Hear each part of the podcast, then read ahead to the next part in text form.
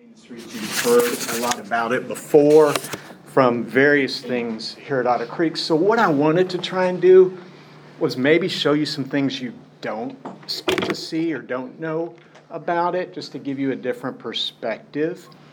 Um, I, I got a, I've found a couple videos. Some of them aren't great quality, but hopefully it will show you a little bit about what's going on with the Streets. So as you know, well, we'll get there. I'm going to start with a brief uh, video here. Let's see if this will work. Well,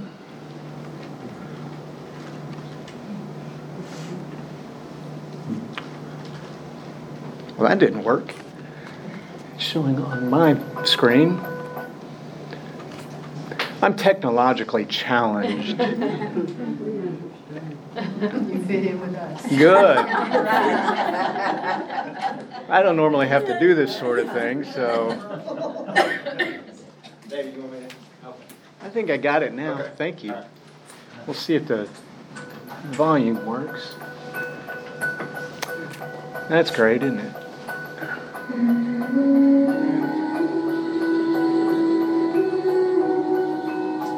Well, yeah, Eric, if you know what you're doing. The Monitors are reversed here. So we will go, let me get out of this for just a second. How do I minimize that? I don't know. Okay. There we go. Okay. Uh, No, so. Oh, wow. Okay. Try. Thank you. We'll see if this works.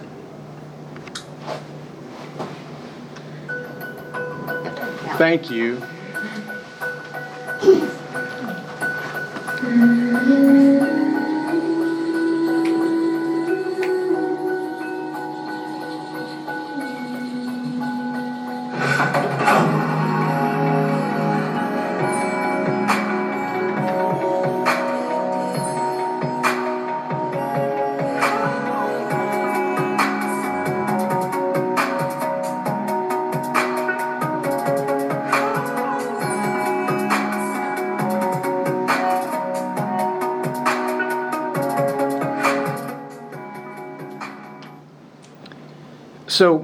The Streets, as you know, is it's in Nairobi, Kenya.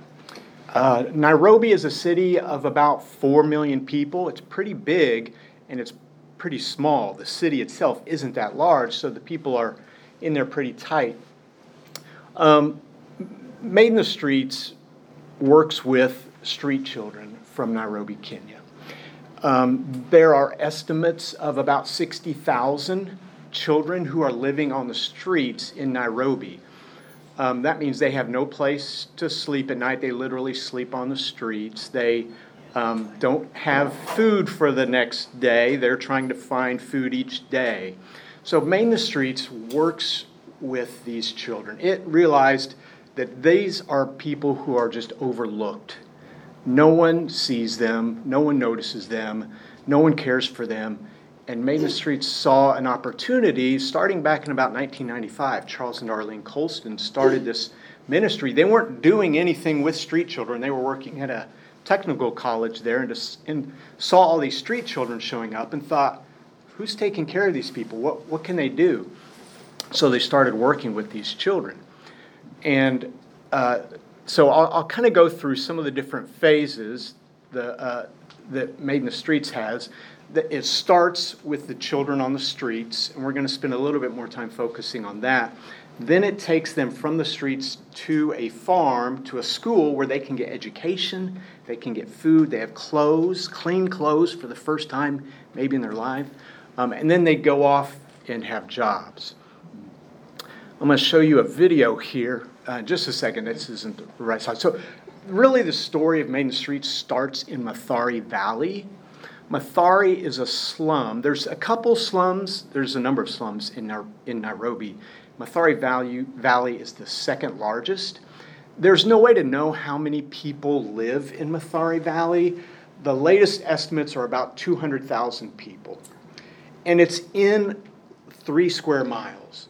So there are people packed into this small, impoverished part of the city. And outside of Mathare Valley, you have cars, you have beautiful buildings. Um, but in the middle of the city, there are these slums, and this is one of them, Mathare Valley. And a lot of the street children start from the slums of Mathare Valley. The, as you can see, it's just filled with these small shanties that are 10 by 10, uh, some 6 by 8, and a whole family lives in there, and you're crammed in there. And they've got to pay rent actually for this piece of trash that they live in. Um, and the rent is basically everything that they make. So they'll try and make some money, whether it's selling something um, outside their house on the road um, there, or they'll, you know, find, uh, go work and do something that maybe earns them a dollar a day or so. So it really starts in Mathare Valley. I, it, it, I haven't been able to find a whole lot of videos about Mathare Valley that, that really show you what it's like.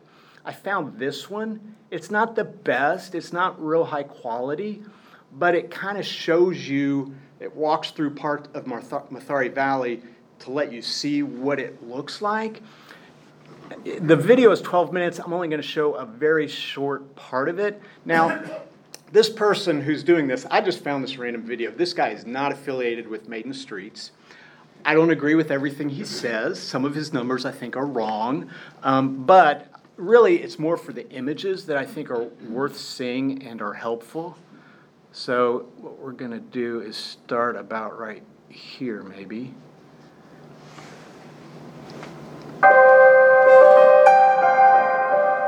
Imagine your life. That instead of being born to this, you were born to this.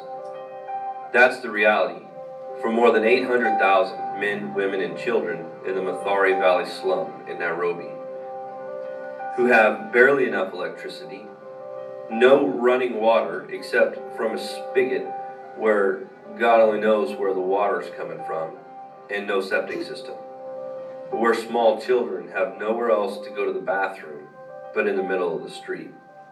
The saddest part is these villages are only minutes away from the modern world. Then you'd ask yourself, how can this happen in the 21st century? With all of our technology, with all of our politics, with all of our advancements we've gone through, how could this be? Literally, God only knows. The Mathare Valley slum is considered by many to be the poorest in the world. Most of the people who live here will never leave. They're born here, they'll grow up here, and they'll die here. And most of them will never know a better way of life. Most of these people earn about a dollar a day, some of them as much as two dollars a day. And probably 90% of that goes to pay the rent on their little shanty that they live in. They barely survive on a daily basis eating whatever they can get their hands on. Some have jobs selling produce, some sew for a living, some wash laundry for a living, some, about 70%, even sell themselves. Whatever it takes to survive in these ungodly conditions. In the Mathare Valley alone, there's an estimated 200,000 school aged children who yearn for a better life. They have no idea what good things could lie ahead for them if only they were to be rescued out of this valley. So I want you to meet the Wambua family. They live in this 12 by 12 room along with their goats. And yes, I did say they're goats, all six of them. There are 11 people and six goats living in this shanty. This is the life that this family has known for generations. Now, most of these children will never know the joy of getting ready for school, receiving an education that not only fills them up with knowledge, but also fills them up with God. And most of the people in this valley will never know what it's like to get a healthy meal on a regular basis.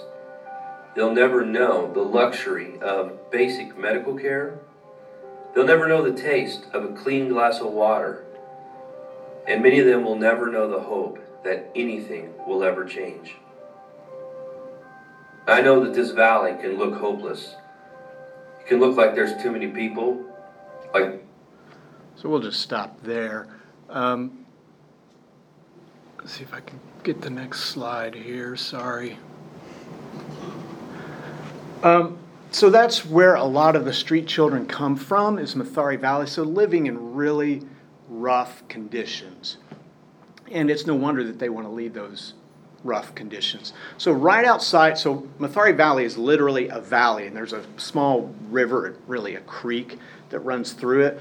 It creates this valley, and if you come up out of the valley, right outside of it is Eastleigh. It's right across the street, literally from the Mathare Valley. And this is where a lot of the people from Mathare Valley will try to work, will try to go. Um, it's just a region, a part of uh, Nairobi, and it's actually called Little Mogadishu because it is has been uh, taken over by Somalians. So Somalian refugees who left Somalia because of uh, turmoil in that country were refugees in Kenya, and then a lot of them moved to the Eastleigh area. So there's a lot of uh, you'll see the women with the uh, full coverage over their face. During the day, you'll hear uh, several times. There's a number of mosques there, so you'll hear the calls to prayer at the regular times during the day. And it's really become a bustling business district. But still, the streets aren't that nice. They're pretty trashy. And in fact, there is no trash collection system, either in Mathare Valley or in Eastleigh. So what people end up doing is basically they just throw the trash out in the road. If you think about it, if you were at your house and there was no one coming to pick up your trash for a year, how much stuff would just build up. And if you maybe just had to throw it in your yard, what that would be like. They don't have any trash collection, so it, it really just gets thrown out in the streets. And there's some areas where people will go to throw their trash, maybe in a little lot, and it collects there. The roads aren't that good, and when it rains, it's really hard to get through there. But a lot of the people from Mathare Valley will come up to Eastleigh and, and spend their days there. Or if you're a street child, you'll try and live there. So, by the streets, a lot of times when we're talking about made in the streets, we're talking about the streets of Eastleigh. This is where a lot of the street children end up. There's a, a lot of them in Eastleigh. Um, I want to talk a little bit about why there are street children. So, if you think about it, if you lived in those conditions we saw and you don't know if you're going to get any food today or tomorrow or the next day, school is not an option. You know, you're just not going to school. Um, and life in the in your house isn't so good. A lot of kids will just leave the house and end up on the streets. And so what they'll do is they'll just kind of live together.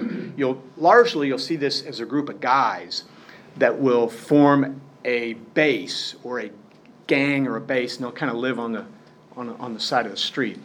I'm going to tell you about three specific people, just to give you an idea of, of the stories of some of the people from Made in the Streets, how they ended up on the streets. So the first one is Eliza. Um, the, the story for Eliza, as I recall, is that she found out that her mother was trying to poison her. When she asked her mother why are you trying to poison me? She said, Because your father doesn't love you.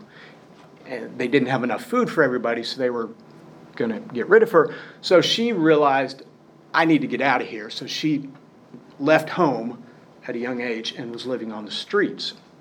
Second guy here, Wahome, um, his mother was a prostitute, so he never knew who his dad was he actually uh, was carried to term, though, and, and so she mothered him while she continued um, to be a prostitute, and I believe she died from AIDS. And then so he found himself, he doesn't have a dad, he doesn't have a mom, and there's no one to take care of him, there's nowhere to go, so he just kind of ended up on the streets by default. The last one here, Miriam, is a little bit more complex, and I don't fully, I still don't even think I fully understand her story, but let me try to um, recapture it a little bit. Miriam lived in a nice house with a family, and she had no business to be on the streets.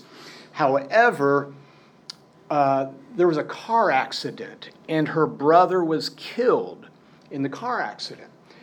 And I still don't understand how this happened, but when her father went to the morgue and he wanted to hold the body, when he held the body, he passed out dead. Don't know how that happens, or if, if that's true, that's the story I was told. So he dies. And so it's Miriam and her mother. And so after the funeral, they of her father, they go back to their house, and what they found out is that they were locked out. And her father's family had taken over the house and kicked them out. This kind of happens, as I was told, in uh, Kenyan culture sometimes, is a family will take over a house when someone dies. So the mother and Miriam didn't have a place to stay. Miriam's mother sent Miriam to her aunt to live with her aunt, um, which was not, it may have been in Mathare Valley, but it wasn't in a nice part of town. And uh, Miriam started finding out that men were coming to have sex with her as a young girl. And she didn't know why, but her aunt would take money from men, and the men could, she would give them permission to go in and have sex with her. Um, she did not like that situation, so she ended up on the streets. So a lot of these kids just end up, for whatever reason, living on the streets. There was this, uh, and, and so the boys end up forming these bases where they'll live together on on the streets, and the girls don't have it quite as good. Um, a lot of times, what they'll have to do is find a group of boys to protect them. Um, so you'll find a girl who is part of the base, but really she is owned by the base, if you know what I mean. And so there's a master. Uh, th- there's kind of an alpha male for every base. Whoever the leader, the toughest guy is, he gets the girl. She's his. She does whatever he wants, but they protect her. There were some girls that we knew um, who didn't want to be raped at night, so what they would do is they would run, literally run all night long. Um, so that they weren't raped. And then, the, then during the day, they would sleep. Let me see where we are here. Sorry, got off track. Um, so here's a base. Here's some guys. Um, and, some of the things that happen while they're on these bases, they'll, they'll dig through trash to f- try and find food, because or they'll try and steal it. They'll try and steal food or beg begging street kids don't get a whole lot of mercy um, so it's really better to either steal it or find something in the trash a lot of times their base where they will live is near a trash heap and they'll kind of live there um, and then during the day they'll go out and try and find food and then come back and that's where they stay a lot of the guys get addicted to shoe glue and i remember steve sherman talking about this a couple weeks ago during communion uh, in Guatemala. Uh, so it seems like it may be a similar trend around the world is that these kids are sold shoe glue. And there are these people who will collect shoe glue from, um, from uh, shoe factories and they will collect it and then sell it to these kids for shillings. Um, and so, if they can get some money together, they will go out and buy this shoe glue. And what it does is it, it of course, deadens the brain cells, kills the brain cells, but it also helps them uh, curb their hunger pains so they don't feel hungry so much. It gives them a sense of warmth, I'm told, so that they're not as cold, um, and it kind of deadens them to the reality that they're living with. So they get addicted to this, and we would see some of these guys who are addicted to glue, and their eyes are just glazed over um, very zombie looking like, not really knowing what's going on. Um, but you know, and then once you get addicted to it, you got to have it all the time. And of course, abuse happens all the time. On these, there's fights. They're causing fights with other people. They're having fights among themselves. They're getting hurt by people. The girls are being abused. I remember one time uh, having to take a boy to a medic because he had gotten his ear wasn't chopped off, but he kind of got hit in the head by something. So they're always just, it's a rough life. I mean, you think of the, the way we grew up, going to school, having a family, going home, um, you know, it's a lot different life. The girls actually give birth right there at the camps too. I mean, they don't go to hospitals or anything. Yeah, there. yeah, that's right. Have you been there? Yes. Yes. I should have you come up and talk. No. Well, if you have anything you want to say, or if you have any questions while I'm talking, please feel free to um, ask or say something. So this is the outside of the Made in the Streets. You can see Made in the Streets kind of up at the top behind this wall. Um, this is the Made in the Streets compound in the middle of Eastleigh. So it's kind of a place of hope for these street kids to come to. And so they're out you know, doing their thing, and during the day, they can come to the Eastleigh Center and they can get a shower, they can use a toilet, uh, they can get some food. So, Made in the Streets has this place out here, and it's staffed so that the street kids can come and, and you know, have some time away from the streets, and they'll have Bible studies with them, they'll um, spend time with them, love on them. Here's a couple pictures of uh, this street girl. Here's a staff member, street girl, getting some food. You know, this is a great meal if you're um, eating from the trash during the day. And the boys and the kids get to play some games. Um, a lot of times we would go um, into the Eastleigh Center and walk out from there and go tour the bases. And so the staff will go out and try and find these street children and develop relationships with them and try and get to know them and see them where they're at. And the street children trust them. They know that they're they love them, that they're taking they're going to take care of them. Um, so they'll listen to them. And so we'll, the girls, Sarah would go out with the girls. Um, there was this one girl who was pregnant, and she was carrying her baby in a plastic bag. And, and they'd tell her not to do that because that's not that's not good. Um, so the, Sarah, uh, the girls would go out and, and, work with the girls and try and uh, give them a good meal and, and find them and, and, teach them and spend time with them. We'll talk a little bit about some of the programs that they have for the girls here in a second. Oh, here it is. So here's some girls. What they've done is they started this hygiene program for girls this past year so that the girls who are on the street um, could come in and, and be clean. I was told recently one of the ways they got the girls to come to this is they would go to the bases where the guys are and they would tell them, they would tell the master, hey, look, you know, these street girls, they're not clean.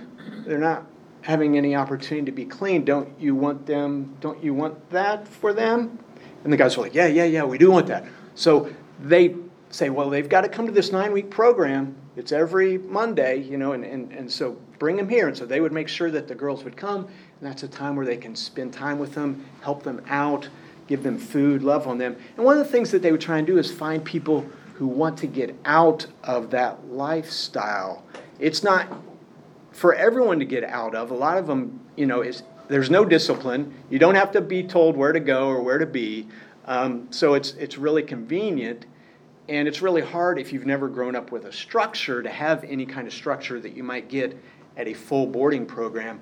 So, what they'll do is try and find people who might be dissatisfied with that life, and these are opportunities to do that. And they also get to tell them about God and, and love on them. Another thing they're doing is working with art therapy, is trying to come up with ways to let these children who really have no outlet, no artistic outlet, let alone get to play games or, or be children, and get them to uh, work through some art that helps them work through some of the things that they're dealing with.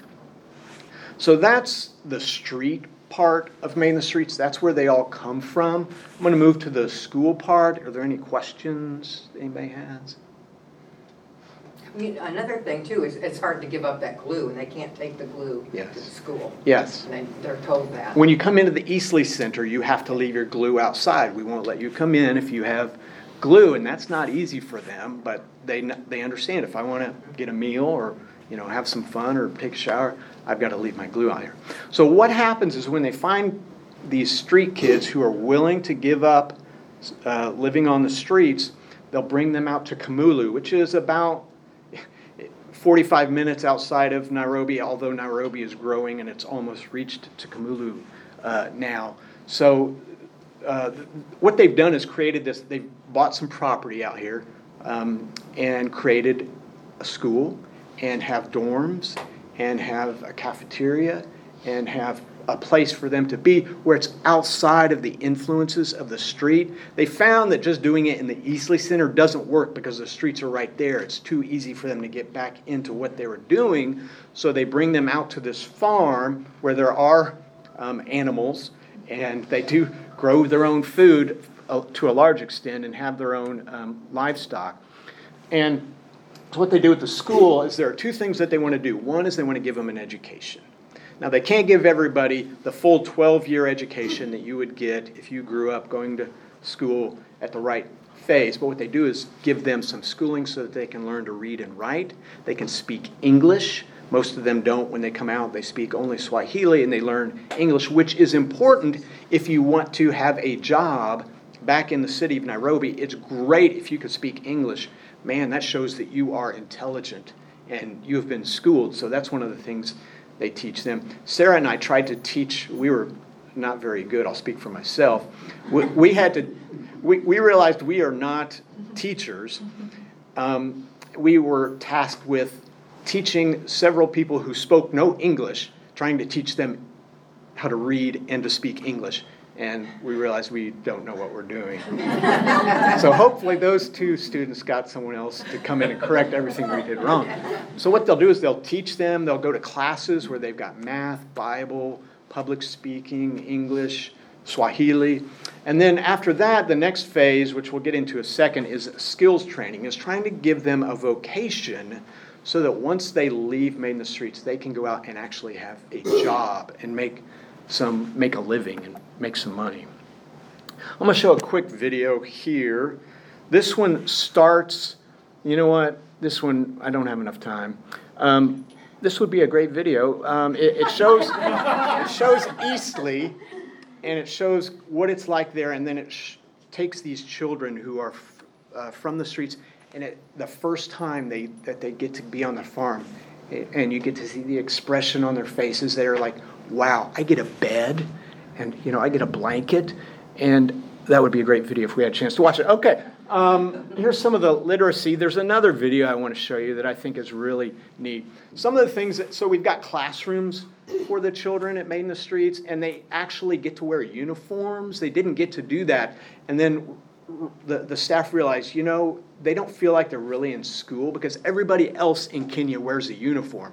In in the states here, the kids do not want to wear a uniform to go to school. That's the last thing that they want, right? They want to wear whatever they can. But in Kenya, if you wear a uniform, that is something to be proud of. So they came up and said, let's make uniforms for everybody. So they've got uniforms to go to school.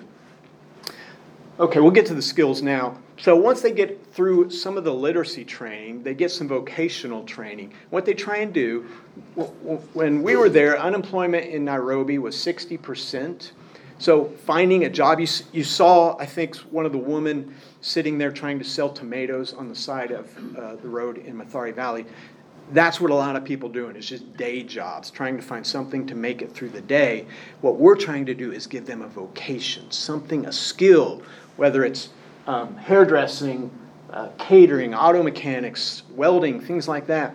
Trying to give them something that they can go off and do once they leave Made in the Streets so that they don't return to the streets. Um, there's one graduate who got to uh, cook for the president of Kenya. We know another one who uh, was, last I heard, working on a Carnival cruise line, actually. A former street kid was a cook on a Carnival cruise line. Uh, and, and so, really, one of the greatest things about Made in the Streets is the transformation that you see from these children who start on the streets and have no hope and are living a rough life, and then they end up with uh, great hope. Hopefully, this video will work.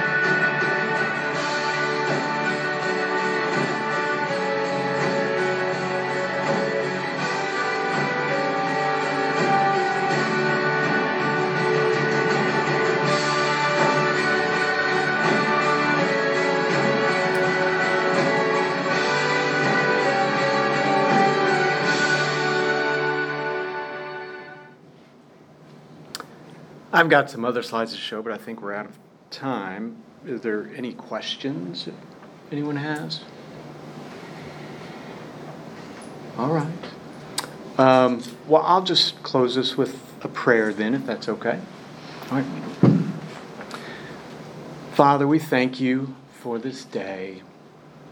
This time we remember all the street children in Nairobi, those who are struggling and are abused. We pray your mercy on them at this time. We pray your grace. We ask that they will find peace and healing. We thank you so much for Made in the Streets and organizations like that that are trying to help children who have no hope. Please bless their efforts, help them to create a flourishing and bountiful life for many children on the streets. Thank you for everyone in this room and their love and devotion. All this we pray in Jesus' name. Amen. Thank you so much. Yeah.